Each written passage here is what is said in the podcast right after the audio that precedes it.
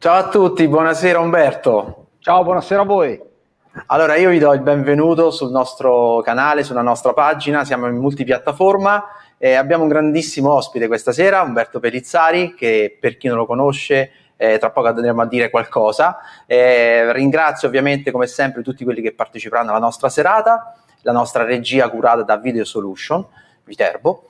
E Umberto, Umberto apneista di livello mondiale, è stato uno dei più grandi, per me il più grande, il mio preferito, lo devo dire non perché ci sei tu qui stasera davanti Umberto, poi diremo un po' di, di cose, un po' di aneddoti.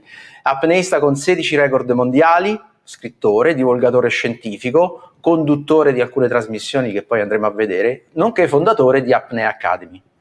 Eh, prima di partire, Umberto, facciamo un eh, respiro tutti insieme e andiamo a farci un tuffo insieme a te a Y40. Va bene.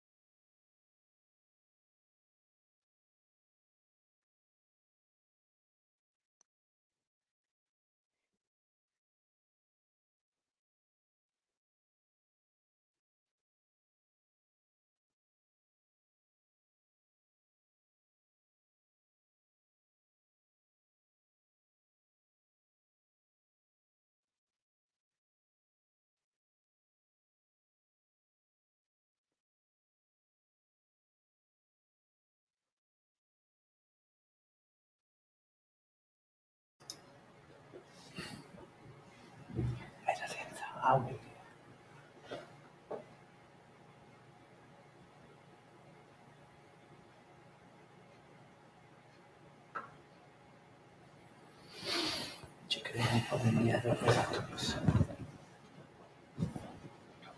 Umberto, sono solo 42 metri, solo per modo di dire, e io sono rimasto un po' così, un po' con il fiato sospeso. Ehm, ovviamente io prenderò di spunto un po' di, di, frasi, un po' di cose che ho letto sul tuo libro. Eh, devo dire che eh, con Umberto siamo conosciuti qualche, qualche anno fa a Eudi, a Bologna, eh, tramite Fabio, Fabio Brucini, il nostro amico in comune. E io devo dirti che ho sempre manifestato il desiderio, insomma, un po' la voglia di, di chiacchierare con te, poi per cause di forza maggiore, eh, visto anche il periodo che abbiamo vissuto, non ce l'abbiamo fatta mai. E, però per te, eh, che poi adesso ci andrai a dire anche il motivo dell'incontro, anche perché abbiamo parlato, eh, stai riscuotendo un grandissimo successo con il tuo ultimo libro, il motivazionale eh, con la forza del respiro. Ma il respiro, la forza, qual è la forza del respiro, la forza che ha dato a te e, e come è nata l'idea del tuo libro? Ma diciamo che questo libro è forse una delle pochissime, rarissime, proprio poche, poche, poche cose positive di questo lockdown e di questo periodo da rivoluzione di Covid. Perché mh, io avevo da, da, un po' di tempo l'idea di, di scrivere un libro non tecnico, non un manuale, ma un libro motivazionale. E mi ero creato, sai, la cartella nel computer, la cartellina, il folder e ogni tanto andavo, scrivevo, buttavo dentro nella speranza di trovare un po' di ispirazione e soprattutto di tempo libero. Poi nella fine 2019 ho fatto un intervento, uno speech, a, non so se conosci TEDx, TEDx, è il canale sì. culturale di YouTube, ma avevano sì. invitato TEDx Padova con Y40 e tra l'altro eravamo in una sala molto molto grande della, della fiera di Padova, c'erano più di 3.000 persone, era molto bello, c'era Manuela Dicente, eravamo una quindicina di speaker e, e, nulla, ho tenuto questo TEDx funziona ai pochi minuti, ai massimo 10 o 12 minuti a disposizione, c'è un argomento, una parola chiave, tu sviluppi tuo, la tua chiacchierata. E poi dopo qualche giorno mi arriva questa email dalla Mondadori e niente, si presenta un autore della Mondadori, dice ho assistito al tuo speech, mi piacerebbe discutere con te l'eventuale possibilità di realizzare un, un libro motivazionale sulla base di, di quello che io ho sentito. E allora niente, ci siamo dati appuntamento a Milano, io mi sono presentato con il mio computer dove c'era quella famosa cartelletta e gli ho fatto vedere che era datata 2014, cioè era già da cinque anni che era lì, però non, non riuscivo a... Però e quindi chiacchierato un po' era rimasta lì. Abbiamo chiacchierato un po' e alla fine ho deciso che così l'avrei fatto, l'avrei scritto con loro e, e nulla, però mi ha detto guarda che se, se decidi di farlo ci saranno delle scadenze, quindi non è che ci ripresentiamo nel 2025 e da lì, dopo un mese, praticamente ci siamo ritrovati, dopo un mese, un mese e mezzo, ci siamo ritrovati tutti in casa chiusi per il primo lockdown dell'anno scorso e quindi lì ho trovato il tempo per, per mettermi anche un po' la, la, così, lo spirito e l'ispirazione. Ecco. E quindi nulla, era pronto già a maggio, poi avevano Mondadori, Sperling Kufler, che è l'editore che ha pubblicato, con cui ho pubblicato, aveva molti libri che erano lì in stand-by, che non potevano essere presentati nel 2020, marzo, aprile, maggio 2020 quindi ho aspettato un po', nel frattempo lo rileggevo, lo correggevo. Alla fine me l'hanno tolto perché non so se è mai capitato, ogni volta che leggi un libro vorresti modificarlo, cambiarlo e quindi nulla. E l'abbiamo presentato un mese e mezzo fa, sta andando bene ed è così una soddisfazione, però non, non è nulla di tecnico. Ecco, il libro è con la forza del respiro, dal fascino dell'apnea alle sfide della vita. Non c'entra nulla con, non è un manuale di respirazione. Ecco. Che poi se non ho letto male è, è anche quella arriverà prossimamente. Sì, sto riscrivendo completamente corso di apnea e non è un, un aggiornamento, è proprio uno, abbiamo riscritto completamente il vecchio corso di apnea che negli aggiornamenti era un po' tutto lì rattoppato, no? quando fai un aggiornamento inserisci un paragrafetto, però non stava più in piedi, poi ci sono tantissime cose nuove, certo. aggiornamenti e quindi ecco, in questo anno in cui si è lavorato veramente poco, ormai lo sto odiando corso d'apnea perché sono 600 pagine, l'ho già riletto penso almeno 10 volte per l'impaginazione, l'editing, le foto, così. Quindi, però è, è finito anche quello. E, Dai, che è, è un manuale, c'era da 20 anni, questo nuovo completamente deve resistere per almeno altri 20 anni. Senti Umberto, mh, mm, quando ci siamo sentiti per, eh, per organizzare questa serata, eh, io penso il giorno stesso ho ordinato il libro, è arrivato il giorno successivo completamente e mi sono messo a leggerlo, eccolo qua poi, non è, non è pubblicità ma è, è, una cosa bellissima che, che, che, vi consiglio. Tra l'altro la copertina è bellissima, poi ci dirai come, chi l'ha fatta questa foto e dove. Eh, devo dirti che quella domenica pioveva, una brutta giornata, stavo a casa, anche perché dovevamo stare a casa comunque, eh, dico comincio a leggere il libro, poi magari un paio di giorni me lo faccio, me lo finisco tutto. Invece io ho iniziato la mattina verso le 10, le 11 di, di, di questa domenica e alle 6 avevo finito. Mi ero fa- letto no, 190 pagine così. Anche perché, eh, come ti ho detto prima, eh, io ho seguito, perché abbiamo per giù la stessa età, no? Eh, io ho seguito sempre la, le, le, sfide tra te e Pipin, però eh, non perché, ripeto, tu sia qui davanti a me, ma ovviamente io ti favo per l'italiano, ma perché eh, in te rivedevo un po' eh, quello che tu hai seguito come maestro eh, Jacques Mayol. Quindi eh, la, la, differenza, la, di impatto, di, di, presa dal punto di vista tecnico, atletico rispetto a quello che era eh, magari la forza più eh, fisica eh, vera e propria di, di, di Pipin. E, e, quindi devo dirti che quando poi eh, tu hai smesso, che ti sei ritirato con un record a chiusura, ricordiamo che tu ti sei ritirato e poi eh, eri detentore di tutti e tre i record delle discipline quindi ti sei ritirato sulla cresta dell'onda e hai detto, dice, adesso fate voi, no? Sì, no, non è che ho detto fate voi, io volevo chiudere nel 99, poi il 99 è stato l'anno in cui ho tentato e ottenuto, ho fatto il record dei 150, però in quell'anno avrei voluto, tent- in, quella, in, quelle due settimane del 99, ottobre 99, volevo tentare i tre record e chiudere. C'è stato tempo, ci sono state due perturbazioni fortissime, avevamo la nave Anteo della Marina Militare, una nave di 100 metri sopra la testa, farci da base e anche l'Anteo doveva mollare gli ormeggi e fuggire all'interno del porto di Genova per ridossarsi, quindi immaginati che, che settimana ci siamo beccati.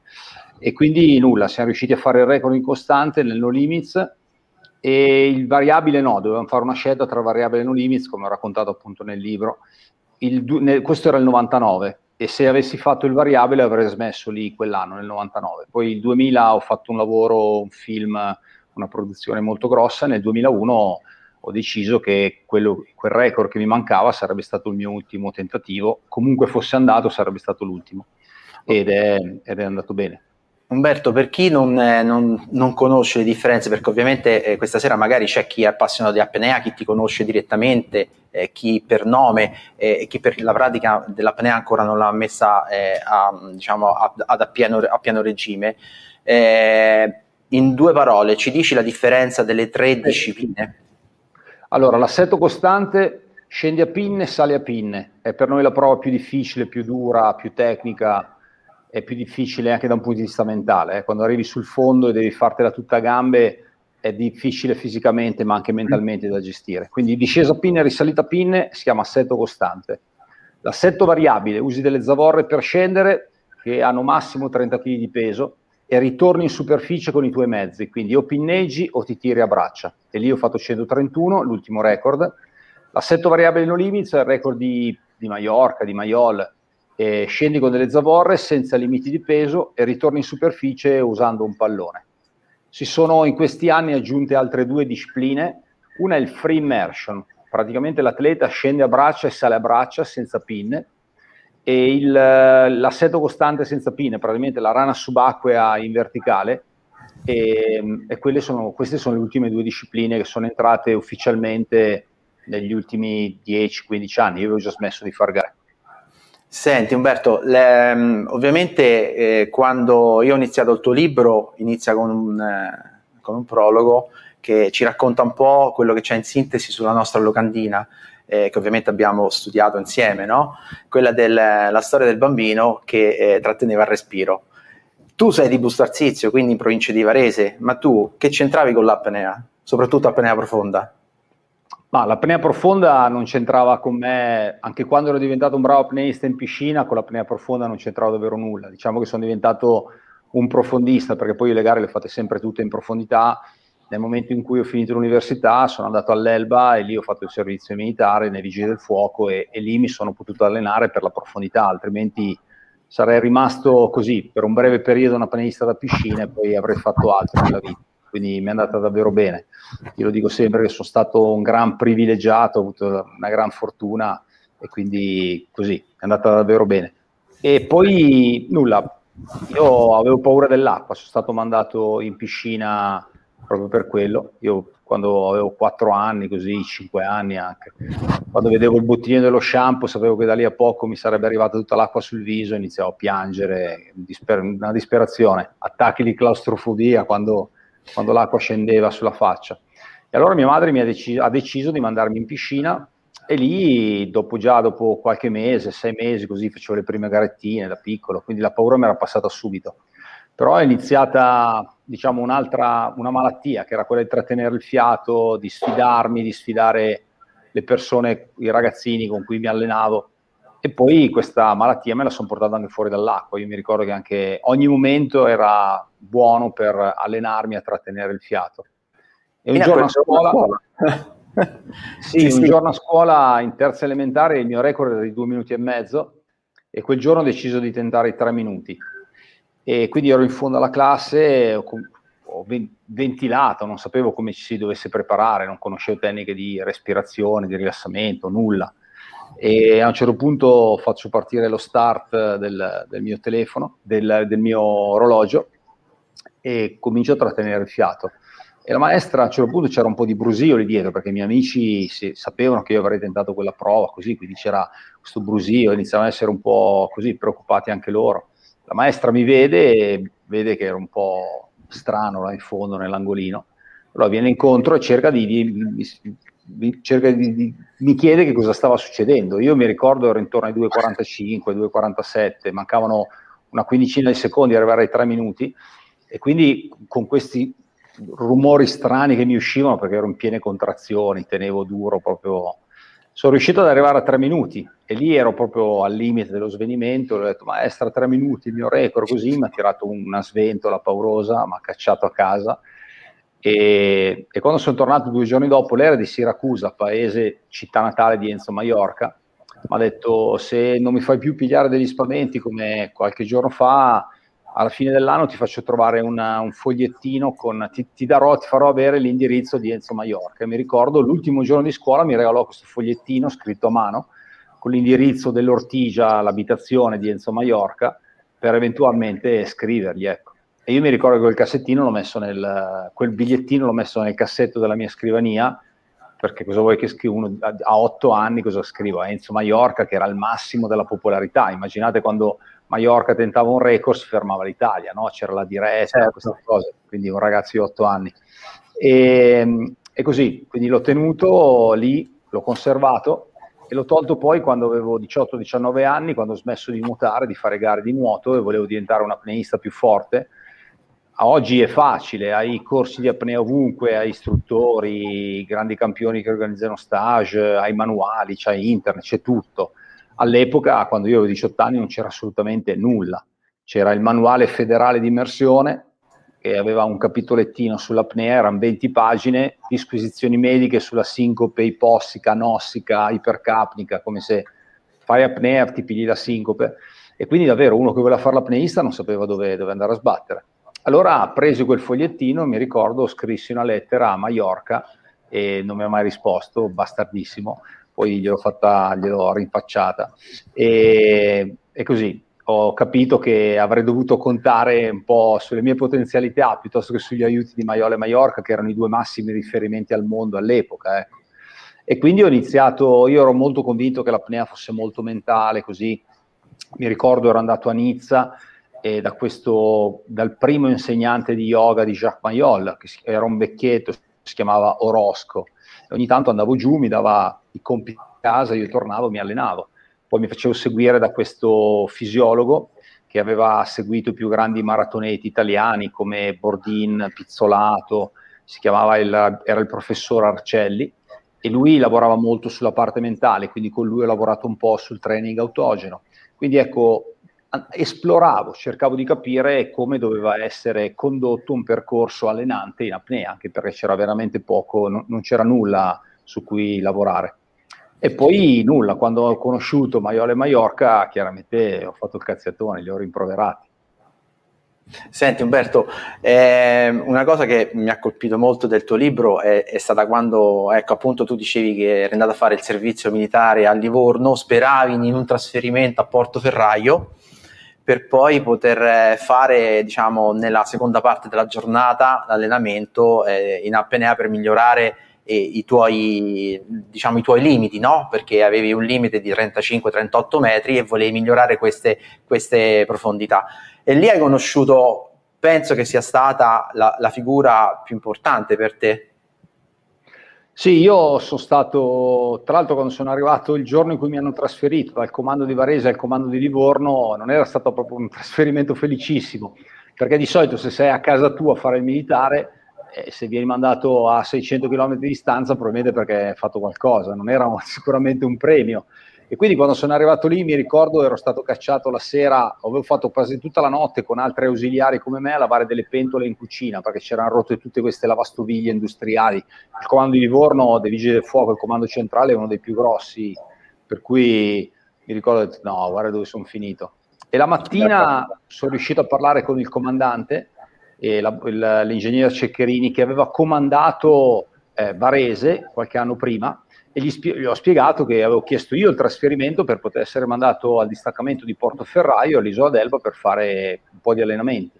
E quindi lui, mi ricordo, telefonò al comando di Varese confermarono la mia versione e quindi dopo qualche ora sono partito e sono andato all'Elba. E lì ho conosciuto, la prima persona che ho conosciuto scendendo dal traghetto è stato appunto Massimo Giudicelli, che è diventato poi il mio allenatore, che è stato probabilmente, come dico io, è stato il primo a credere ha creduto in me prima ancora che io credessi in me stesso, è stato per me sicuramente una figura importantissima.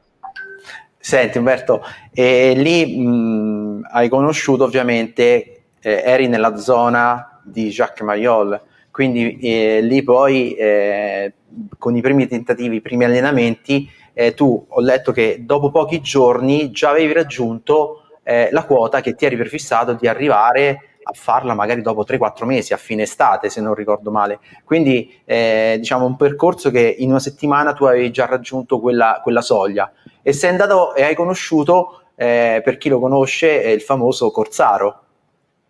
Sì, diciamo che io il, il mondo di Mayol eh, lo volevo conoscere velocemente, però non mi sentivo ancora degno di andare a trovare il Corsaro, queste figure emblematiche no? che io conoscevo attraverso i libri di Jacques Mayol, Apnea meno 100, Homo Delfinus, si parla molto di tutta la sua squadra, del Corsaro, quindi io ero lì, però non, cosa, cosa andavo a fare dal Corsaro?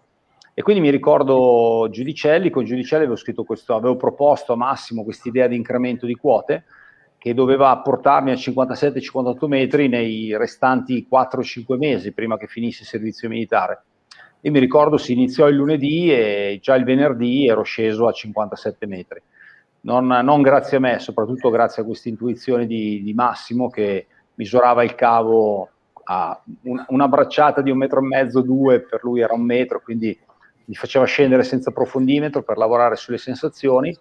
E ricordo il venerdì o il sabato ero a 58, 58 metri era la quota che io immaginavo di toccare dopo 5-6 metri. Ed e era all'epoca una quota importante perché il record era meno 63 di Pipine, quindi non ero distantissimo e soprattutto avevo veramente poco allenamento sulla profondità. Allora ricordo che quel giorno andai il pomeriggio, decisi di andare a conoscere il Corsaro, Alfredo Guglielmi, in arte il Corsaro, che ha questo bellissimo centro sub sotto Capoliveri, a pareti di Capoliveri, ed è per chi è appassionato, ma non solo di apnea, anche solo di subacquea, vi consiglio di andare a trovarlo perché è un vero e proprio museo.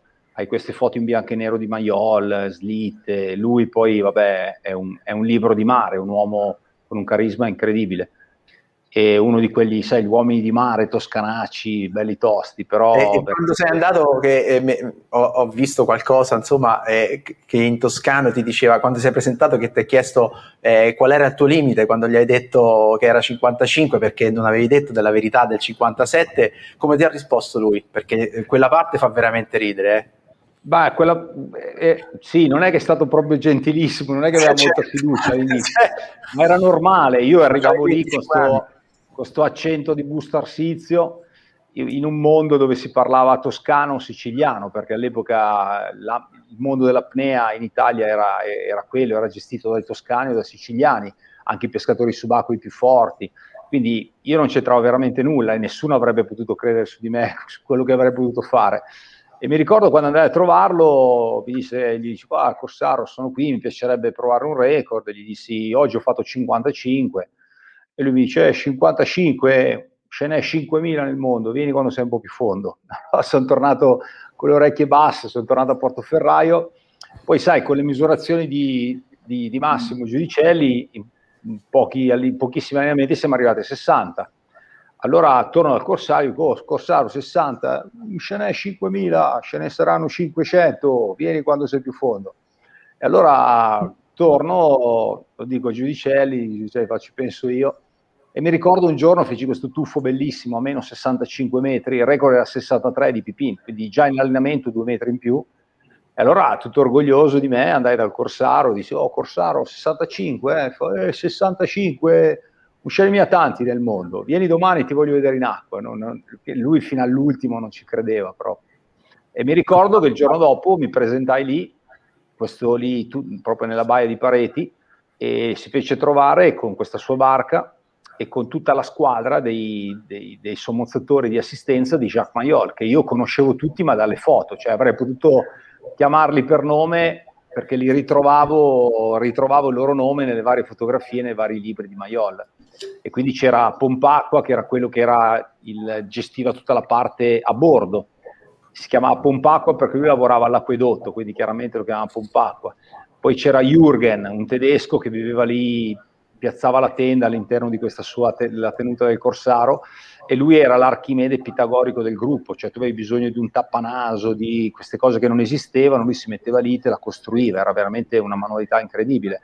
E poi non so, c'era Marco, suo nipote, insomma, tutte queste persone che io conoscevo dai libri di Maiol, me li ritrovavo lì.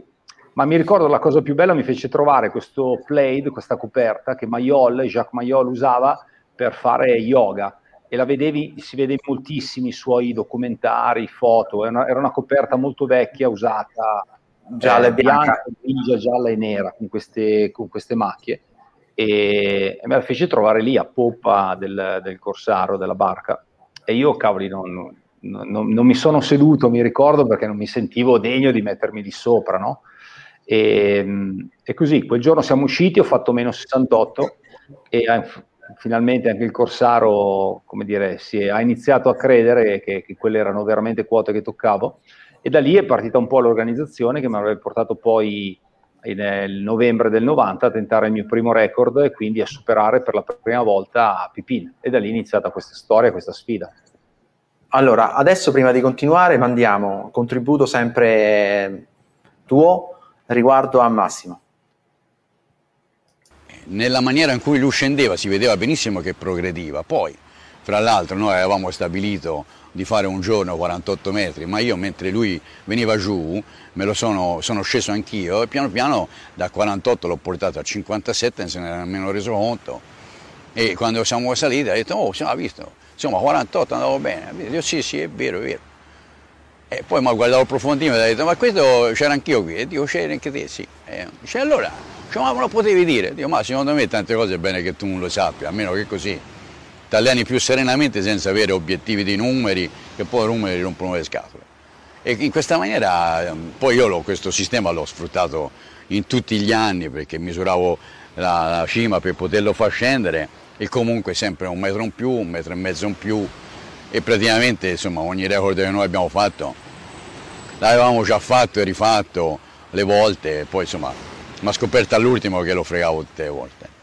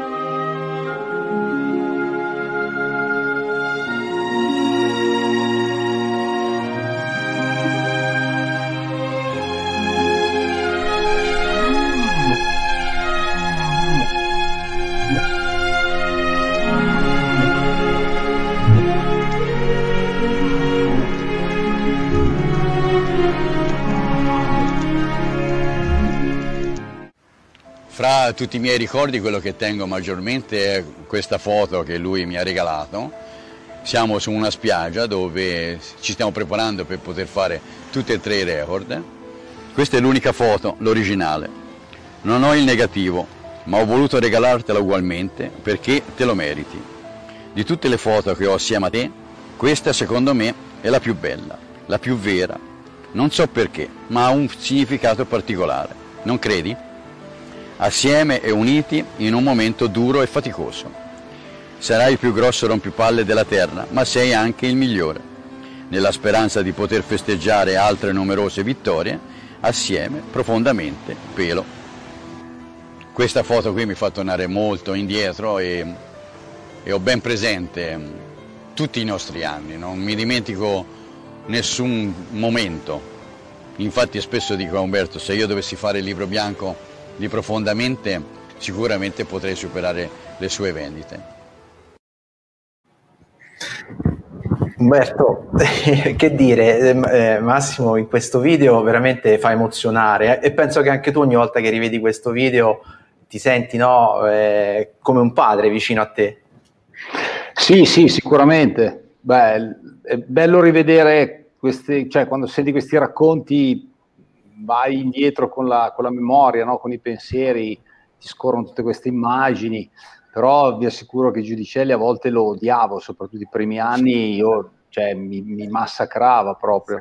Però mi ricordo che alla fine ho apprezzato questo suo atteggiamento all'inizio. Io all'inizio ero un cavallo pazzo, ragazzi, ero giovane, volevo divertirmi e lui, lui mi faceva trottare dritto.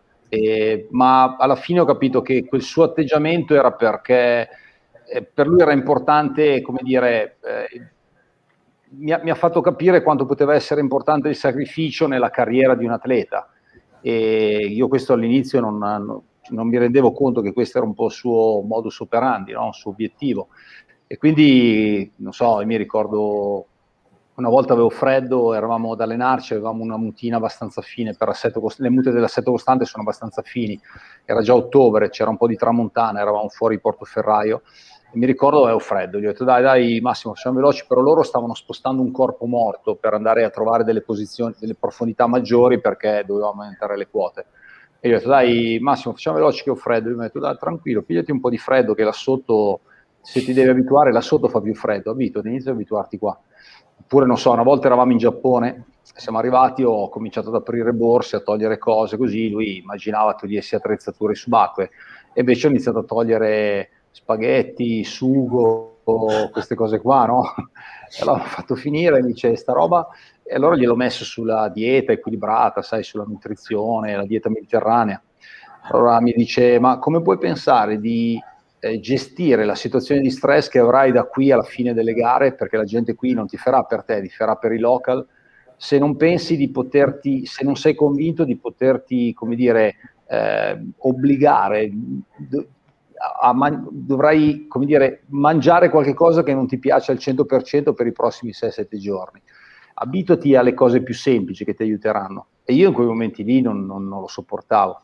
E poi invece ti rendi conto che tutto questo serve, serve molto, perché quando iniziano i periodi difficili, le situazioni più, più negative, hai la diretta e tutto scarroccia, allora si interrompe la diretta, te la dicono loro quando devi ritentare, oppure stanno andando male le cose, oppure hai una gara, un mondiale e hai la motovedetta sopravvento, stai ventilando, ti arriva gasolio, tutte queste cose qua situazioni di contesto negative che non trovi quando sei da solo con la tua squadra in mezzo al mare, no? col mare piatto.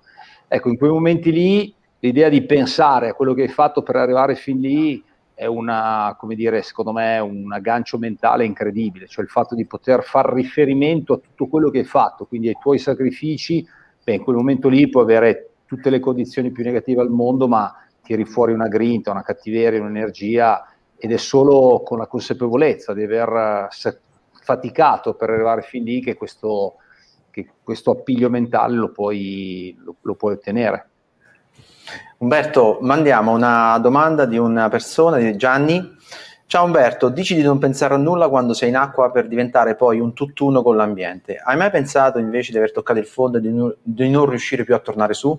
Poi il tuo mestiere, tu hai un mestiere che magari in tanti vorrebbero fare. Qual è la parte, il volto più importante di ciò che facevi e comunque fai? Questa è una domanda molto interessante. Sì, non ho capito la seconda parte della domanda. Comunque comincio a... Il tuo mestiere vorrebbe fare qual è, qual è la parte, il volto più importante di ciò che facevi e come fai e comunque fai. E comunque fai. Eh, poi me la spieghi la seconda, ti, ti dico il primo, perché sai, con, la, con l'apnea poi non riusciamo a tenere a memoria tante domande. Allora, i neuroni ce li siamo bruciati tutti. No, sulla prima parte, no, il fatto di arrivare sul fondo e non tornare in superficie, no, quello mai. Anche perché non è che tu inizi la stagione e vai giù a 150, parti da quote, quote che le hai fisicamente nelle gambe e mentalmente nella testa, incrementi, fai lavori di base, quindi quando tu arrivi ad una quota, a quella quota, anche se è la tua quota migliore, beh, è, è, un metro in più di quello che hai fatto il giorno prima, non sono 20 metri, 30 metri in più, quindi la consapevolezza di poter tornare in superficie c'è. E poi anche perché prima di partire un tuffo virtuale a quella quota l'hai già fatto. Sei in superficie, ma sei così tanto nella, nella discesa ti accorgi che stai quasi compensando, no? per quanto sei coinvolto nel tuffo, discesa e risalita. Quindi quello che devi, sei carico, cioè parti e dai 5 minuti alla partenza, dopo, dopo, che sai di aver fatto tutto quello che andava fatto, anche mentalmente, da un punto di vista di concentrazione, un punto di vista mentale, tutto quello che doveva essere fatto per, eh, come dire, scendere e risalire. Quindi parti e sei assolutamente convinto che quello che stai andando a fare lo, lo puoi, può essere toccato. Anche perché, sai, arrivare sul fondo e pensare di non poter tornare in superficie, sul fondo non, non sei mai tirato. Tu nell'apnea devi renderti conto qual è, come dire, il momento in cui devi girarti e tornare su. Però non è che ti giri sul fondo perché sei al limite, perché altrimenti non arriveresti in superficie. pensa all'assetto costante, quando ti giri a 100 metri hai l'80% dello sforzo da fare, quindi non puoi girarti quando sei al limite, altrimenti in superficie non ci arrivi. E quindi sono tutti giochi proprio di percezione, di sensibilità, una, capisci, hai delle reazioni, il tuo corpo ti invia dei messaggi che tu decodifichi, percepisci, capisci, intuisci e ti dici ok, questo è il momento di girare e tornare su, ma non è la contrazione. Ecco, il motivo per cui in apnea statica giri la testa e respiri, quel segnale lì non è lo stesso che ti fa girare sul fondo. In apnea statica hai l'aria a 2 cm dalla bocca, in, uh, in, assetto costante a 100 metri hai 100 metri di sforzo per tornare su. Quindi no, quando ti giri non sei al limite e sei assolutamente convinto di poter arrivare anche in superficie. Quindi, Invece quindi... la seconda domanda spiegami un attimo. Allora, eh, la rivediamo insieme. Poi il tuo è un mestiere, aspetta che lo andiamo. Allora, poi il tuo è un mestiere che magari in tanti vorrebbero fare. Qual è la parte, il volto più importante di ciò che facevi e comunque fai? Ehm, sai, le, non riesco nemmeno io a... Ah, te la, la, interpreto io e te la Vai. rispondo. Poi ti dico io una cosa che pensavo anche collegato a Massimo. Sì, allora, innanzitutto credo fatto che tanti vorrebbero fare perché credo che avere come mestiere anche la tua passione non ci sia nulla di più bello, no? Alzarti certo. la mattina e dire cavoli, anche oggi è una bella giornata, fare qualcosa che mi piace veramente. E devo dire che è ancora così, anche se ho smesso di fare gare. Eh, quando facevi gare, e lo dicevo prima, c'erano i periodi di, di massimo carico in cui ti alleni anche 6 ore e mezza, 7 ore al giorno poi magari ti mettevi lì la sera dopo cena a guardare il mare, se anche mi avessero detto in quel momento lì cosa vorresti fare adesso, ti avrei detto domani mattina voglio andare in acqua, cioè non è che la cosa mi stancava, a me andare in acqua piace e continua a piacermi, cioè se non ci fosse il lockdown io sarei già magari in Sardegna a farmi qualche tuffo, qualche pescata, per cui è bella questa cosa, no? il fatto di avere prima come passione, poi come sport e poi come mestiere quello che è davvero il tuo, il tuo quello che ti piace più fare. Quindi sicuramente da quel punto di vista lì è, sono stato, l'ho detto prima, ho avuto una gran fortuna nella vita. È chiaro che non, noi normalmente vediamo il tuffo, i tre minuti, l'uscita, i festeggiamenti, però dietro quel tuffo di tre minuti si nascondono mesi interi di allenamento, di strategie, di lavori, di ricerca anche proprio in termini tecnici, nuove metodologie di compensazione, nuove nuove idee per l'allenamento fisico a secco piuttosto che in acqua. E non so, io mi ricordo il tuffo dei 150, l'ultimo allenamento, tra l'altro fatto di notte perché il mare era mosso, come dicevo prima, l'ultimo allenamento, l'ultima compensazione, ho fatto un errore e ho rotto il timpano. E quindi lì ti cade il mondo addosso, no? Ti, hai fatto quasi un anno di lavoro, tu, la squadra, eh? per quella cosa lì ti ritrovi forse a dover ripartire il giorno dopo e tornartene a casa. Quindi ecco, anche tutte queste storie che riesci a superare lavorando mentalmente con il team, con la squadra, confrontandoti con altri, eh, ma non con tutti perché nessuno doveva sapere che avevo rotto il timpano, altrimenti non mi avrebbero fatto gareggiare. Ecco, tutte queste situazioni qui, io ricordo quando un anno prima avevamo pensato ai 150, pensato perché un anno prima di, di, di ogni percorso di allenamento che durava più o meno dieci mesi, Massimo faceva una riunione con me e con il resto della squadra, con gli uomini di assistenza. E ognuno interveniva con una propria opinione. No? Il ginocchio è un po' piegato a 40 metri, migliorando la pinneggiata possiamo ridurre di qualche secondo il dive time. Quell'altro diceva la girata sul fondo, l'altro parlava della respirazione, poi anch'io cioè, dicevo la mia. E ricordo che alla fine di quella chiacchierata, quando si parlò dei 150, io ero convinto che ai 150 non sarei potuto andare, anche perché a me il no limits non è che faceva impazzire, a me piaceva il costante, costante. E quindi ho detto, vabbè dai, non, non, ho detto nulla a nessuno, però non ero convinto dei 150, non pensavo di poter arrivare a 150. E quando invece sali da 150 con quel cartellino in mano e dopo che hai forato un timpano, tu, tu hai affrontato un mare che ti obbligava a respirare in out dipendentemente dal beccheggio della nave, cioè tutte queste cose qui ti rendi conto che il 150 non è il tuo limite, che puoi fare molto di più. E quindi dopo quell'esperienza così negativa tu ne vieni fuori che sei più forte di prima. E quindi ecco, era una delle tante storie, potrei raccontartene tantissime altre. A volte siamo qua a festeggiare una vittoria, però dietro quella vittoria lì davvero si nascondono tantissime, tantissimi momenti di duro lavoro, di sofferenza, da parte mia, che ero io il protagonista, sono qua io intervistato, facevo la diretta, però pensa a questi uomini che si facevano 5-6 ore di deco, il giorno del record, il giorno prima, da, da un mese prima, freddi, pazzeschi, e nessuno di loro in 12 anni ha mai visto una mia uscita, un mio record, nessuno di loro è mai stato intervistato, nessuno di loro andava in giro con la maglietta, io c'ero, e sapevano che iniziando quella, quella, quell'esperienza avrebbero sicuramente avuto delle grandi soddisfazioni, però avrebbero affrontato moltissimi sacrifici e con molta umiltà andavano in acqua e davano ognuno il meglio di quello che veniva loro richiesto, dipendentemente dal ruolo che ricoprivano. Ecco, anche, anche quello è, è, una parte importante, perché poi sai, pensi all'apnea, uno sport individuale, ma secondo me l'apnea è uno C'è sport di squadra con un lavoro incredibile. Infatti leggevo, eh, una delle cose che mi sono rimaste più impresse, il, la tua considerazione della squadra, del team, eh, che quando tu riemergevi dopo anche un record o magari anche un semplice allenamento, ovviamente tutti i subacquei, come hai già detto, che rimangono sotto a, a dover finire la decompressione, eh, poi tu magari ti rifacevi un tuffo, riscendevi per eh, ringraziarli con lo sguardo, ringraziarli con gli occhi, eh, dargli una, una, una, stretta di mano, quindi insomma è una considerazione, una considerazione tua verso lo staff che, che poi eh, si, si, evince anche a, verso la fine del libro eh, di quello che ti manca di quel tempo, eh, anche ripensando a questi momenti vissuti eh, da voler magari rivivere con te, tutta la squadra. Sì, sicuramente quello che mi manca di più del record, del periodo dei record, è la squadra, no? questo gruppo di amici quali, dai quali ho imparato moltissimo e che mi hanno insegnato molto e molti dei loro insegnamenti me li porto dietro nella mia quotidianità, nel mio lavoro attuale.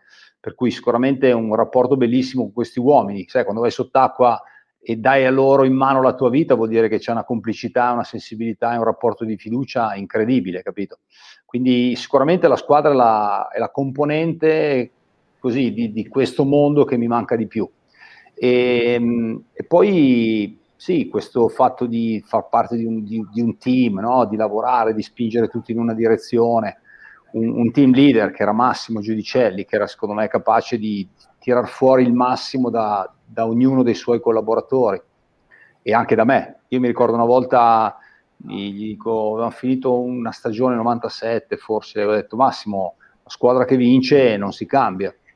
Lui dice no, no, la squadra che vince si cambia come? Se non ha più voglia di vincere di nuovo se questo no, non ha voglia di sacrificarsi come, come, quest'anno. E dice la cosa più brutta è quella per, mio, per me, il fatto di se io mi dovessi rendere conto in ritardo che questi non hanno più voglia di sacrificarsi, potrebbe essere anche troppo tardi per vincere di nuovo. E, e poi mi ha detto la, cosa, la stessa cosa vale anche per te, io smetterò di seguirti se, anche se sarà il numero due perché il numero uno è più forte di te, però penso che smet, scusami, smet, continuerò a seguirti anche se sarà il numero due perché il numero uno è più forte di te, ma smetterò di seguirti nel momento in cui sarà il numero due perché non hai più voglia di essere il numero uno. A quel punto lì penso che finiremo di lavorare insieme. E Massimo non è che era un, un formatore, uno psicologo, un mental trainer, sai, queste figure che si usano, che sono molto, come dire, alla moda oggi era uno che probabilmente ha la terza media, uno, un uomo di mare, però una persona che era capace di entrarti dentro e se lavoravi con lui dovevi assolutamente dare il massimo di quello che potevi, di, di quello che erano le tue potenzialità per avere la sua fiducia. Ed è riuscito, secondo me, a creare un team, un gruppo di persone motivatissime. Eh, Umberto, ehm, io dopo voglio ritornare un attimino su una cosa che ancora non ti ho chiesto. Mandiamo un paio di domande e così eh, sentiamo cosa dici. Eh, Paolo, Paola, scusa, nel tuo libro parli di, di, di, determinazione, impegno, coraggio, ma secondo te nell'incontrare le persone che hai citato hai avuto anche un pizzico di fortuna?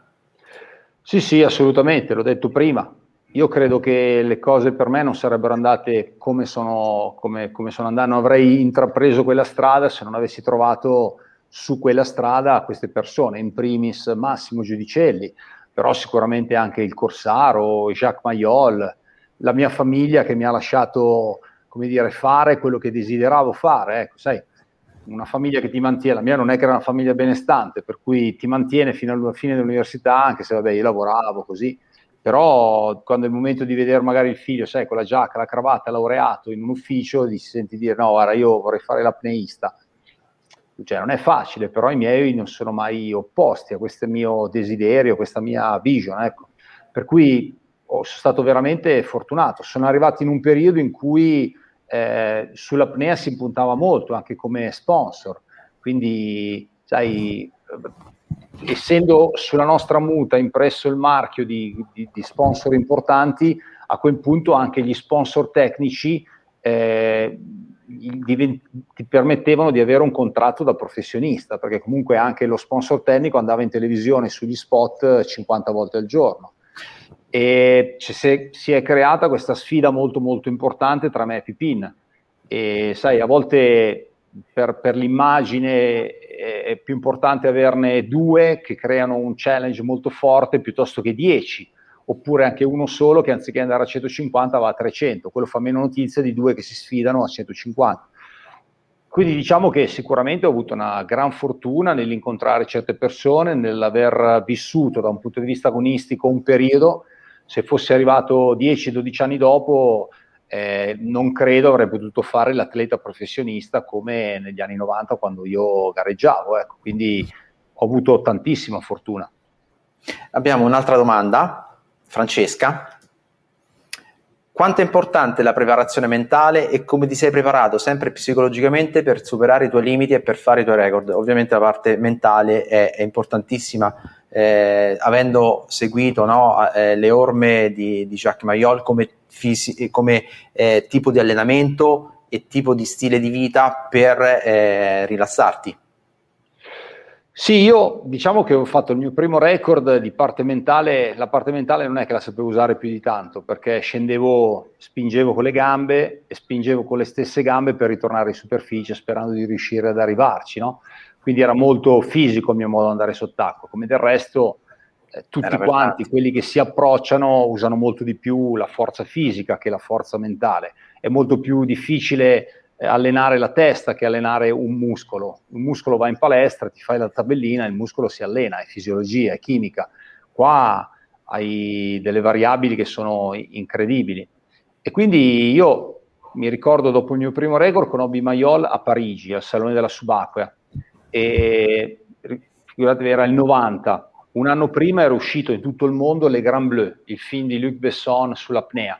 Quindi io mi ricordo sono arrivato lì in fiera e c'erano, non so, 10.000 persone che si accalcavano in un punto e dicevano ma cosa sta succedendo? Fa, eh, c'è Maiol là che firma i, i, poster, quindi immaginatevi, cioè il Grand Bleu in Francia è stato record incassi nella storia della cinematografia francese, questo per farvi capire, il protagonista di quel film era l'apnea. E quindi poi la sera sono riuscito ad avvicinarlo, eravamo, mi ricordo, eravamo a cena con delle persone, gli organizzatori del festival, quindi l'ho conosciuto, e mi dice ho sentito i ragazzi all'Elba, ho saputo del record, complimenti, ti, dai quando vengo adesso partirò, poi quando torno all'Elba l'anno prossimo ti, ci sentiamo sicuramente. E mi ricordo che nel 91, aprile del 91, mi chiamò, mi telefonò e io mi, invitandomi all'Elba. Io mi ricordo che praticamente il giorno dopo ero già lì in acqua con lui, era il 13 aprile del 91, me lo ricordo ancora c'era una giornata oggi. di mare come oggi 13 aprile vero verissimo non, 30 non anni fa stato. 30 anni fa e, e, quindi nulla ero in acqua acqua limpida trasparente mancavano i delfini c'era Maiol c'era tutto e quindi lo osservavo guardavo ero emozionatissimo e poi cioè, a un certo punto poi ho iniziato a scendere pure io no me la facevo il figo scendevo andavo eh? allora ho detto allora ma alla fine allora Jacques come ti sembro e lui mi dice guarda tu di apnea non ci capisci veramente niente. Come no? Sono, sono il campione del mondo. E allora mi dice tu, il tuo modo di fare apnea, è, per te l'apnea significa conquistare qualcosa in termini di metri, di secondi, ma non hai la minima sensibilità su quello che potrebbe darti l'apnea in termini di sensazioni, di emozioni. E allora mi ha detto, se vuoi restare qui ad allenarti con me, non ti voglio vedere con profondimetri, orologi, computer, dice semplicemente il tuo obiettivo deve diventare in ogni tuffo provare una sensazione migliore rispetto al tuffo precedente.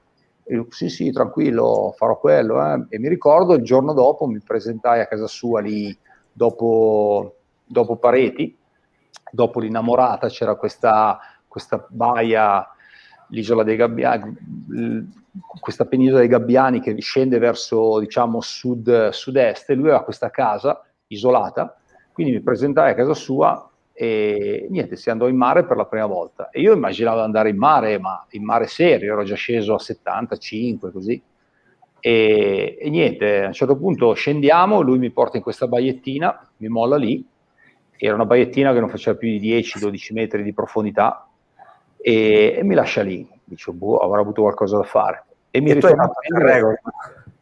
Sì, sì, io avevo già fatto 70-75 metri, mi lasciava lì, dice stai qui finché non ritorno a prenderti. Allora io, anche se non avevo l'orologio, arrivavo sul fondo, facevo le mie statiche, cercavo di, di tenere il più possibile, collottavo contro la contrazione, così, e poi tornavo su. Quindi anche se io non avevo il computer come riferimento, contavo i secondi, avevo sempre comunque la performance come obiettivo, no? la sensazione. E io mi ricordo che dopo, erano più di tre settimane che ero lì in quella baiettina, e io non ne potevo più, lo odiavo ormai. E all'epoca c'era il film Karate Kid, sai, dove dice metti la cera, togli la, cera. la cera. Io mi sentivo molto apnea kid, non capivo cosa potesse servirmi quell'esercizio in 10 metri d'acqua. E quindi, proprio perché non ne potevo più, cioè ero veramente demotivato, ho, ho iniziato a scendere, scendere, e salire per far passare il tempo, non, non mi fermavo più sul fondo, non avevo più voglia di soffrire.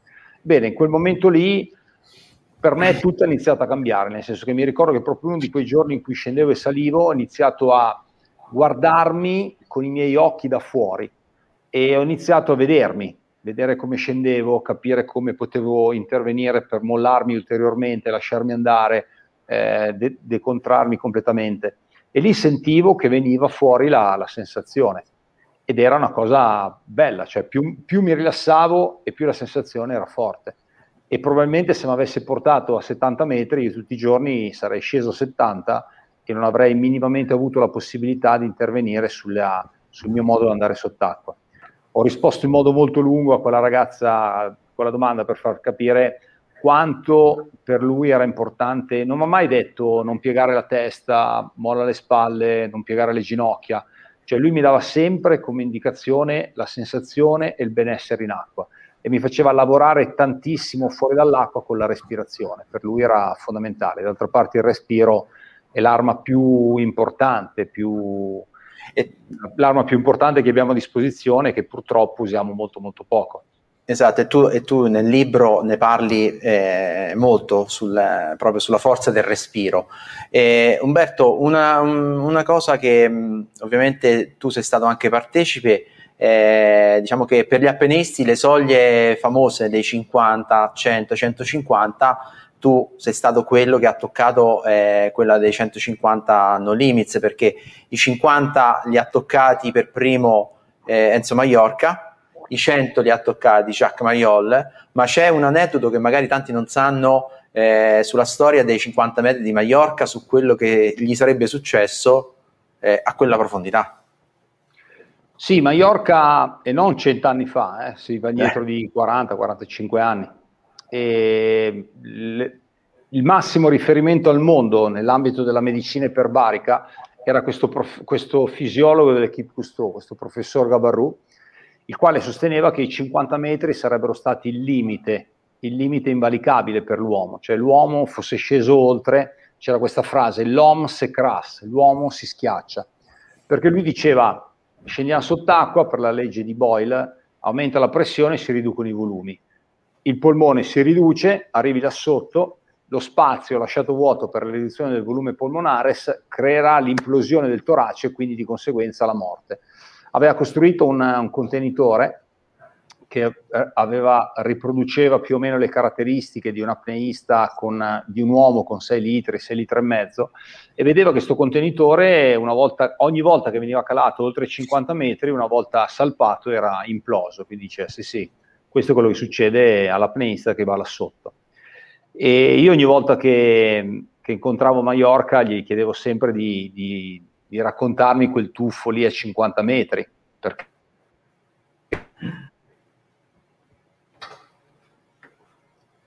Forse ha problemi di linea Umberto. Aspettiamo un attimino. E cerco di, intanto di, di, di, tenervi un po' occupati. Allora, in pratica Umberto eh, ci sta raccontando... Della... Ecco, no, Umberto stai, sei andato via, quindi stavo parlando io. Non so se hai problemi di connessione. Ok. Dovrebbe esserci, non, non ho toccato nulla. Perfetto. Eh, no, no, dicevo sulla spiegazione del, del, del, tuffo di Enzo. Sì, quando io incontravo Mallorca gli chiedevo sempre di raccontarmi questo tuffo a 50 perché per me è, veramente il, come dire, l'anno zero dell'apnea, è da lì che tutto è partito. E, e, soprattutto non è che si diceva tu arrivi da sotto e ti fai male al timpano, cioè veniva, si diceva tu vai là sotto e muori, quindi immaginate la grandezza che aveva questa persona, quest'uomo, nel momento in cui, cioè, mettetevi nei suoi panni, sono lì, sto facendo la capovolta per scendere e mi dico che sto andando, da lì non ci torno. Questa, questo vuol dire essere campione ed è questo secondo me il motivo per cui potremmo andare anche a 300 metri, ma nella leggenda dell'apnea ci resteranno Maiole e Maiorca. Questo, questi sono i motivi. Io gli chiedevo sempre di, di, raccontarmi questi aneddoti, queste storie. E una volta, l'ultima volta tra l'altro che l'ho incontrato, ero con questo mio amico paracadutista e gli dico ascolta bene quello che ti dice, perché dice quello che ti racconta tra un attimo, mi ricordo, gli avevo detto, è come se tu fossi lì sul portellone dell'aereo pronto a lanciarti e tutti gli ingegneri aeronautici al mondo ti dicono il paracadute che hai sulla schiena non si aprirà mai in volo. Questo per farti capire cosa ha fatto sta gente qua. E quindi lui diceva, io non accettavo questi qua, che non era mai scesi, lui, non il mio amico, eh, lui Maiorca, che non accettavo che questi, che non erano mai scesi in acqua, potessero, le parole che lui usava era chiudermi in una gabbia limitandomi nelle mie potenzialità. E quindi io sentivo di essere arrivato non lontano dai 50 metri, il mio corpo non mi dava indicazioni di, così, di limite, di dolore, di sofferenza. Quindi ho osato e volevo essere il primo a toccare quella quota, ben consapevole del fatto che eh, non, non, non, mi sarei schiacciato, non sarei morto là sotto. Ma la cosa bella è quando inizia a raccontare di questo incontro con Gabarù, che l'aveva raggiunto penso un paio di giorni prima lì a Siracusa, lui avrebbe tentato da lì a qualche giorno il record e quindi Gabarù era andato per, fondamentalmente per convincerlo a, a, a non tentare quel record perché secondo lui e i suoi medici andando là sotto sarebbe morto. E quindi sono incontrati, ci sono andato, li ho conosciuti, faccio gli onori di casa, parlavano in inglese tra di loro. E Gabarù dice, Mallorca finiscono di capisce che Enzo Mallorca di cambiare idea non aveva minimamente voglia e allora dice, quello che tenterai tra due giorni è impossibile. Mallorca si alza, gli stringe la mano e gli dice, impossible is an opinion. L'impossibile è un'opinione, lo vediamo tra due giorni. Questo per farvi capire la forza di queste persone. E quindi da lì è iniziata un po' questa, non, non una lotta, però spesso i limiti che la medicina, la medicina presentava venivano eh, come dire, costantemente abbattuti o spostati da, dall'uomo che a quella quota scendeva e poi riusciva anche a tornare in superficie. Magari lui diceva, ma magari quel contenitore lì era un po' troppo piccolo, allora diceva, eh, però a 70, bam, 70 arriva Maiolla. Dice no, lo 70, ok, abbiamo visto che per, 100 cioè, è impossibile, bam, 101 Mallorca, 105 Maiolla. E e probabilmente arriveremo davvero, come si dice adesso, ai 300 metri come limite, perché si immagina che a quelle quote sarà impossibile ridurre ulteriormente i volumi, lì dovremmo avere quello che si dice il collasso, completo, il collasso totale del polmone. Ecco. Perché, perché diciamo, per chi non conosce anche la fisiologia, eh, non si conosceva a quel tempo eh, la, la, il perché magari Mallorca non era morto a quei 50, a quei 70 metri, perché noi abbiamo un, un fenomeno naturale per i mammiferi che è il blood shift. Ce lo spieghi sì. in, in, un minuto? Sì, quando noi scendiamo sott'acqua i volumi polmonari si riducono, è una legge fisica, l'aria si riduce in modo inversamente proporzionale rispetto alla pressione, quindi aumenta la pressione, tutti i volumi che ci portiamo, il più importante per noi è il polmone, si riduce aumentando la pressione esterna. Però là sotto non è che resta il vuoto, cioè qui dove noi abbiamo il polmone, là sotto, riducendosi il polmone, non è che resta il nulla, il vuoto, semplicemente il nostro corpo reagisce così come, hanno, come reagiscono i mammiferi marini che scendono in profondità, muove dei quantitativi di sangue proporzionali alla riduzione del volume polmonare e il sangue viene preso dalle gambe e dalle braccia, dove non ci sono organi fondamentali di sopravvivenza. Viene spinto lì, dove adesso abbiamo il polmone, ma là sotto non c'era polmone, e quindi il, liquido, il sangue è un liquido, il, il sangue arriva lì, il sangue è un liquido, il liquido fisicamente è incomprimibile e questo fa da supporto al torace, quindi non implodiamo, non ci schiacciamo e questo è il motivo per cui da quelle quote Mallorca 50, io 150, quelli che sono andati oltre 200 sono ritornati in superficie, perché siamo dei mammiferi sicuramente più acquatici che terrestri quando veniamo al mondo, quindi riusciamo con l'allenamento a riprodurre queste situazioni che ci hanno accompagnato nei, nei mesi 0-9 della nostra vita. E credo che con l'apnea questo è possibile, cioè risvegliare queste situazioni ancestrali che ti permettono di, di reagire sott'acqua come reagiscono, come intervengono fisiologicamente le balene, i delfini, eh, le foche, tutti i mammiferi marini. E, e, a proposito di ricerca medica, mandiamo eh, un tuo video fatto Y40.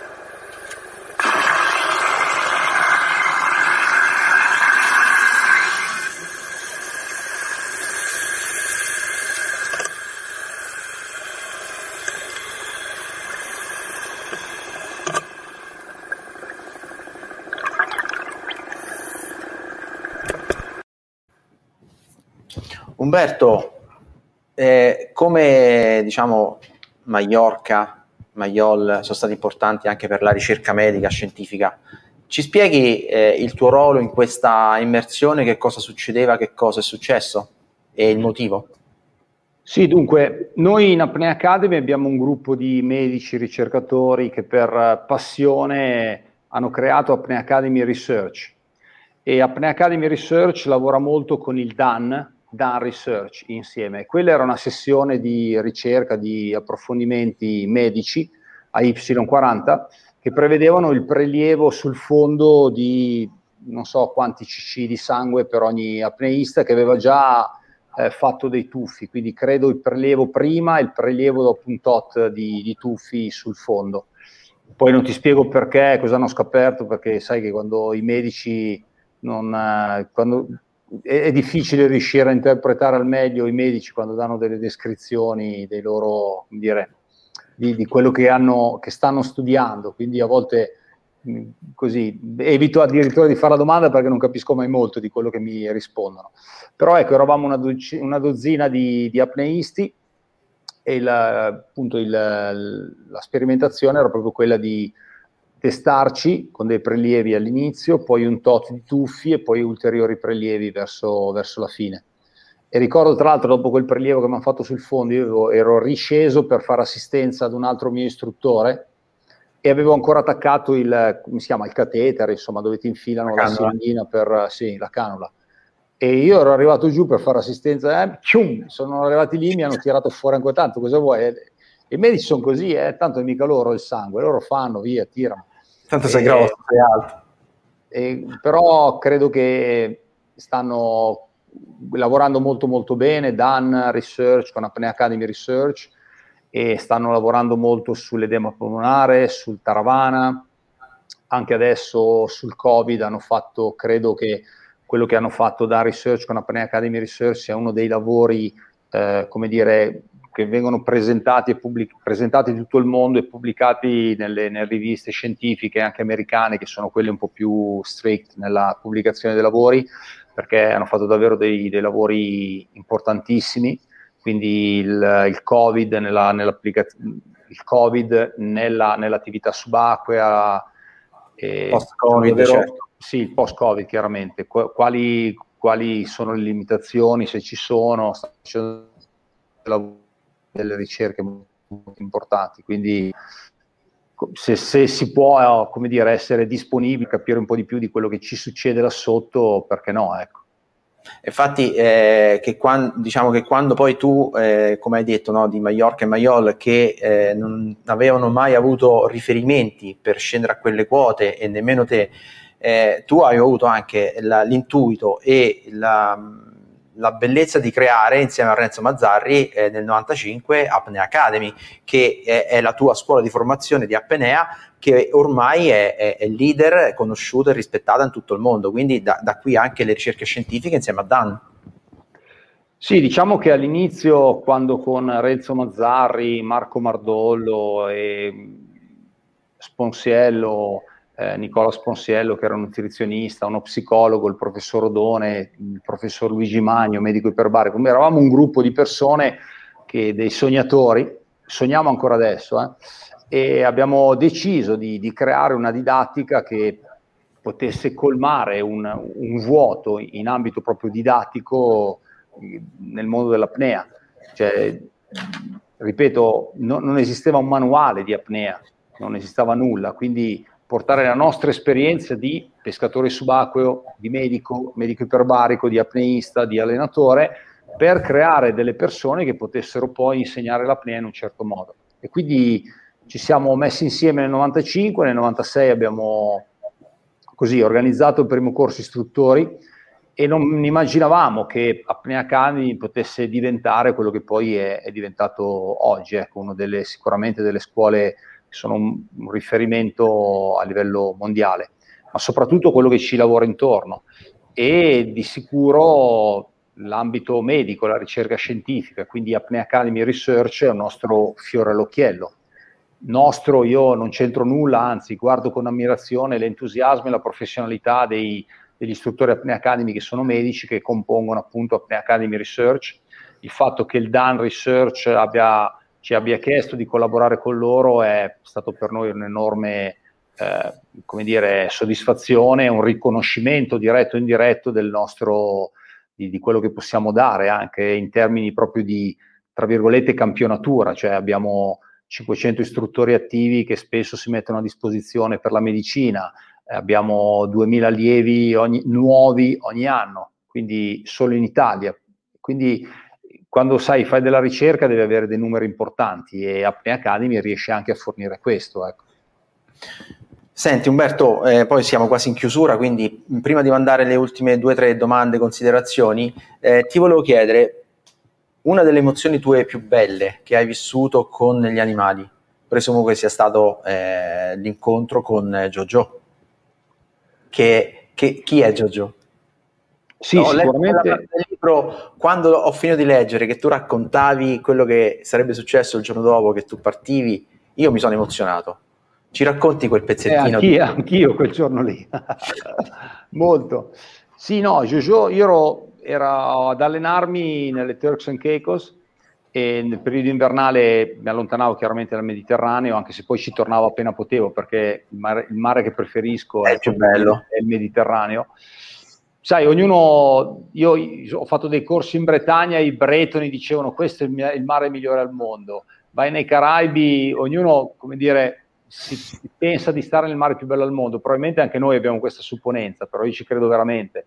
E ricordo che anche quando partivo per lunghi periodi, io massimo a maggio ero già in Mediterraneo ad allenarmi, anche se maggio è ancora un po' troppo presto per noi perché c'è l'acqua ancora un po' fredda, ecco, però io, a me mancava molto il Mediterraneo. Comunque nulla, ero nel and Caicos, arrivo lì e conosco questo ragazzo che era un guardia parco e facevo un po' di apnea, gli avevo dato una mano, ci allenavamo insieme, così un giorno mi ha detto, ah, ti porto, c'è un delfino selvatico, riusciamo magari a, ad immergerci con lui. E niente, è arrivato Jojo, questo delfino, e io non sapevo cosa fare, mio, non ero mai stato in acqua con i delfini, nel, era il 91, 30 anni fa.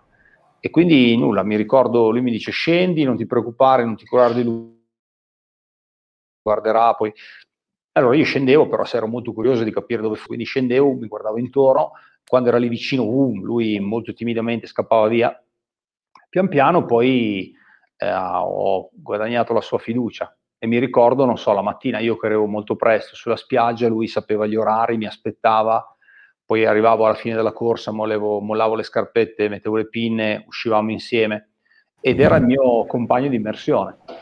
E mi ricordo una volta, eh, Dean, questo ragazzo, si chiama, si chiama Dean Barnau, e lui non voleva assolutamente che gli si portasse da mangiare. E una volta era pieno di aragoste il riff di quella zona e c'erano queste due antenne, gli ho preso un'aragosta, gliel'ho spezzata e gliel'ho data.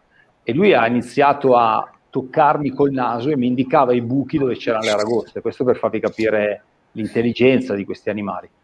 E mi ricordo, è arrivata purtroppo anche la fine di, quella, di quel periodo di allenamento, dovevo andare, un, dovevo andare, a fare delle gare e, e, niente, quel giorno ero uscito con un barchino con, che avevo, avevo, buttato l'ancora lì vicino al riff e avevo fatto quel, quell'allenamento e alla fine era l'ultima uscita in mare, quindi mi sono fermato un attimo con Giorgio in superficie, lo, gli, insomma, gli, gli parlavo, no? cercavo di stare un po' con lui, mi, mi sar- sicuramente mi sarebbe mancato molto no? nel, nel momento in cui partivo e mi ricordo che quel giorno lui forse aveva capito che era, un era una giornata diversa dalle altre, quando ho iniziato a pinneggiare per andare verso la barca, lui mi nuotava intorno e mi allontanava dalla barca, quasi come se non volesse che, no, non voleva che la prendessi. Ed è stato, è, è, l'ho vissuto quella, quella storia, no? per cui penso che se me l'avesse raccontato un altro non, non ci avrei creduto. Per fortuna sono stato uno dei protagonisti di quella storia lì. Eh, emozione pura. Eh, Davide Gaeta, chissà se un giorno, prima o poi, realizzerà, realizzeranno una serie tv sulla storia dell'Apnea. Il copione è già scritto, non c'è bisogno di aggiungere, aggiungere nulla per renderlo più affascinante. Ovviamente eh, tu ne farai parte, perché eh, tu, per esempio, per quanto riguarda il ruolo che ha avuto Giudicelli per te, eh, tu ti senti di essere un Giudicelli per eh, i tuoi allievi, per i tuoi istruttori che hai formato? Qui ci metto io questa considerazione, questa domanda. No, una cosa è essere una, insegnare ad una persona a trasformarsi da apneista a educatore, perché io dico sempre a, ai, miei, ai candidati istruttori che essere un campione d'apnea non significa essere un bravo istruttore, un bravo allenatore, questo in ogni sport ci sono dei campionissimi che non sono, non mai, non sono mai stati degli eccellenti allenatori o tecnici. Quindi, scusate, il fatto di essere come dire, un campione non significa che, vabbè, allora posso anche insegnare, potrebbero essere due cose assolutamente diverse. E ci sono stati anche dei grandi campioni che sono diventati anche dei grandi allenatori. Per cui una cosa è insegnare, una cosa è fare l'allenatore, cioè andare a occuparti di atleti, farli crescere da un punto di vista agonistico e migliorarli come, come atleti, come agonisti. E io quello non ho mai voluto farlo perché non lo so, credo che a parte questo periodo di Covid dove beh, il tempo lo trovi abbastanza, però quando, quando f- prima che iniziasse questa emergenza, speriamo, appena, speriamo presto, appena finirà, sono molto molto impegnato, quindi quelle, quei periodi, quei pochi periodi liberi preferisco tenerli per la mia famiglia che eh, dedicare del tempo, seguire in tutto il mondo degli atleti che si sono fidati di te perché tu li potessi far crescere. Ecco. Quindi è stata proprio una scelta, anche come federazione mi hanno chiesto se volevo diventare CT, occuparmi della nazionale, però ho ringraziato e ho preferito evitare perché penso che se vuoi fare veramente il coach, l'atleta, l'allenatore, devi dedicare davvero tanto tempo, devi seguire questi ragazzi e non devo, devo come dire, ho, ho, tanto da fare, non credo di avere abbastanza tempo per poter fare, per poter ricoprire questo incarico in modo giusto. Umberto, tra le altre, eh, ci saluta, ci sta scrivendo in forma privata che ci saluta, ci sta guardando Alessandro, Alessandro Marroni quindi è fondatore Dan. E lo salutiamo. Grande professore, salutalo.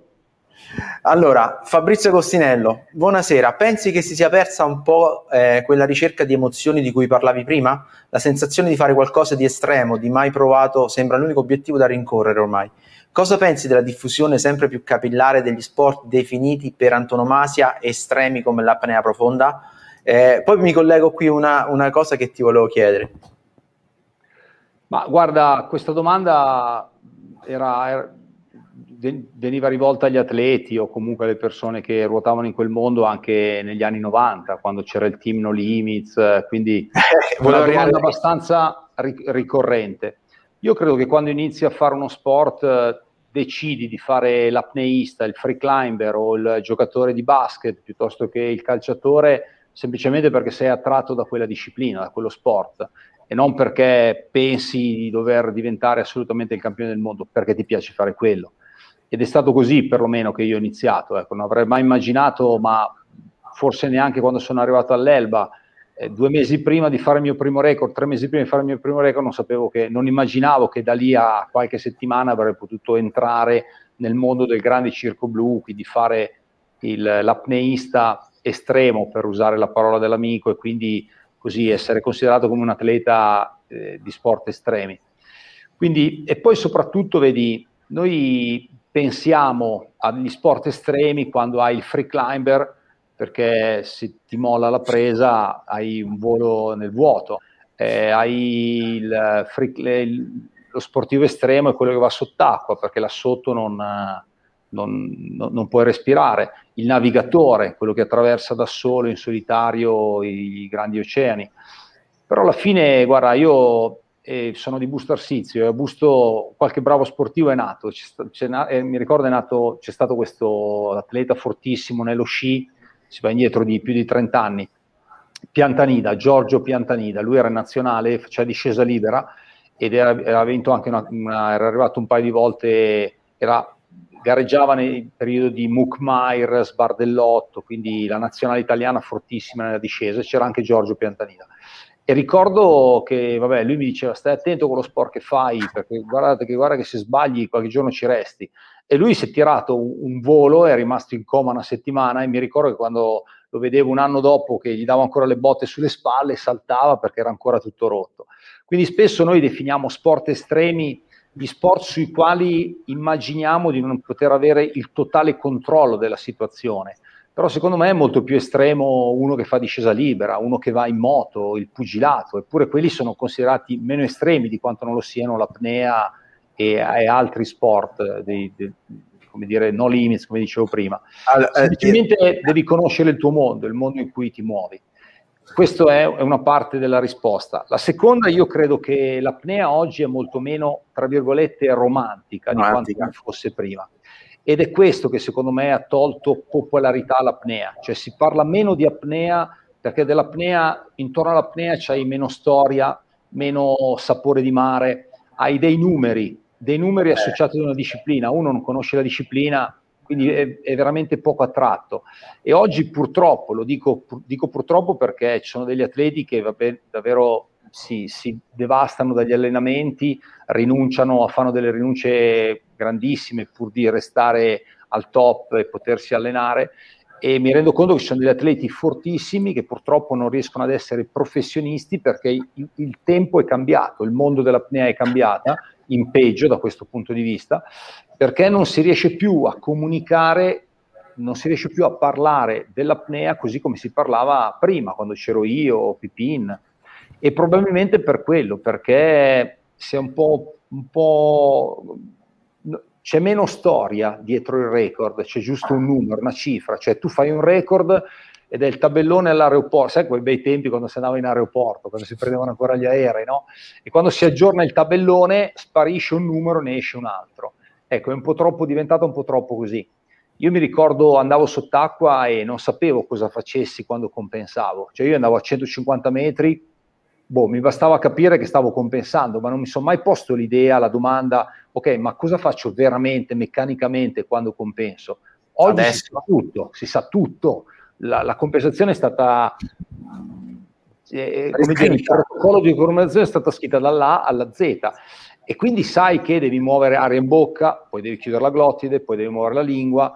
Il problema è che, adesso con tutto il rispetto per i golfisti, io qualche, se, qualche volta ho cenato con i, dolfi, con i, golfisti, giuro che una noia pazzesca, perché se, se sei in un tavolo di soli golfisti e non giochi a golf, tu non capisci neanche di cosa stanno parlando.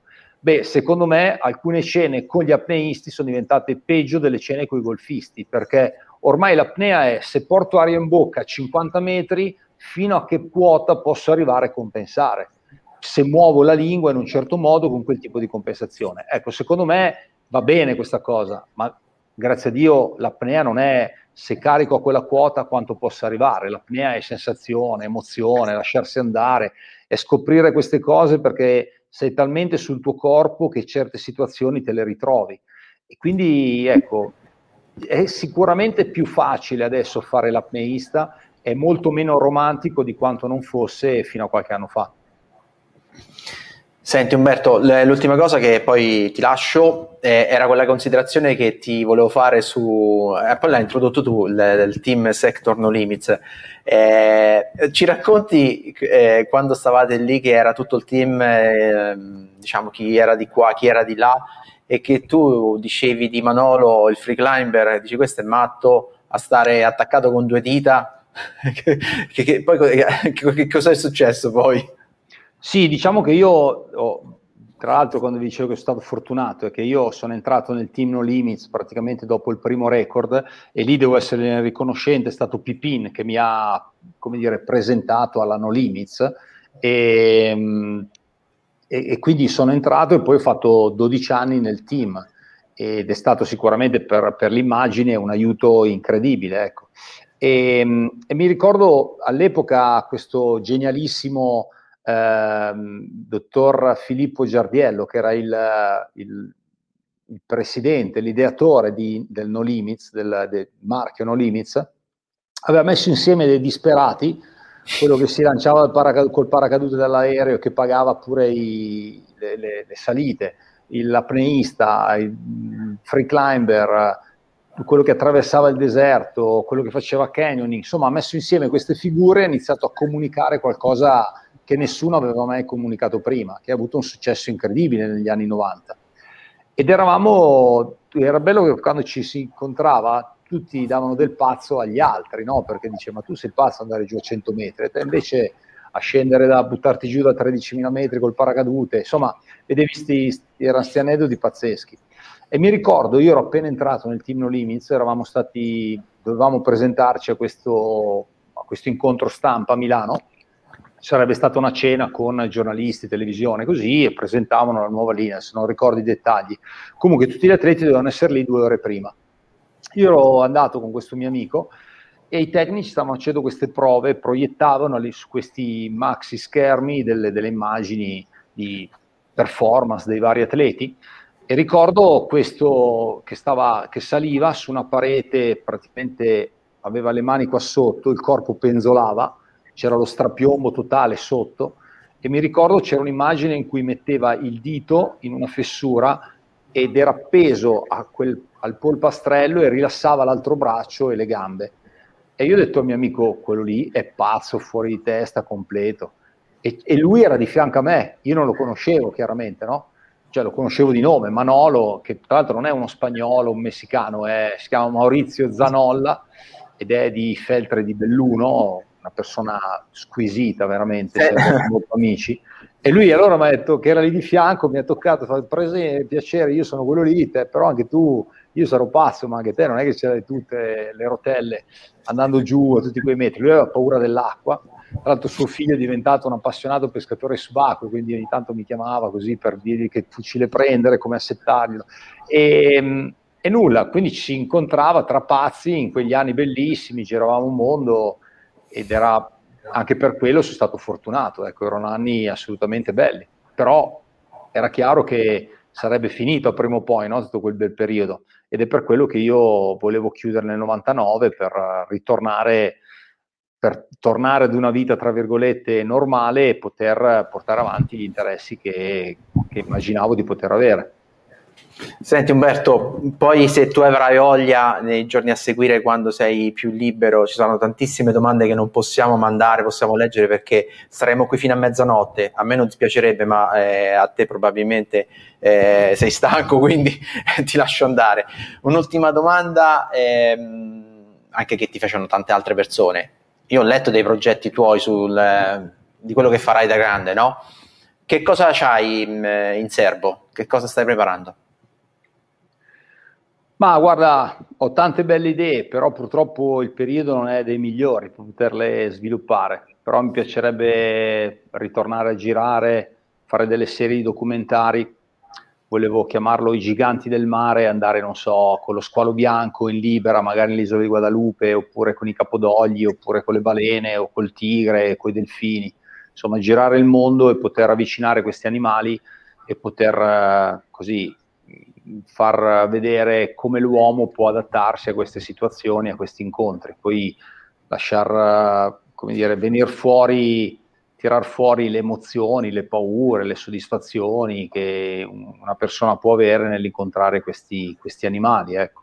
E magari portarmi anche un esperto che magari trovo in loco, che dà una descrizione un po' più scientifica del, dell'animale, quindi ecco, fare una cosa più sensazioni, e risvolto scientifico. E quindi questi, queste, queste, così, queste esperienze scoperte nei mari di tutto il mondo. Queste ah, uno, poi ne ho, ne ho tanti altri, vediamo un po' come andranno. Insomma.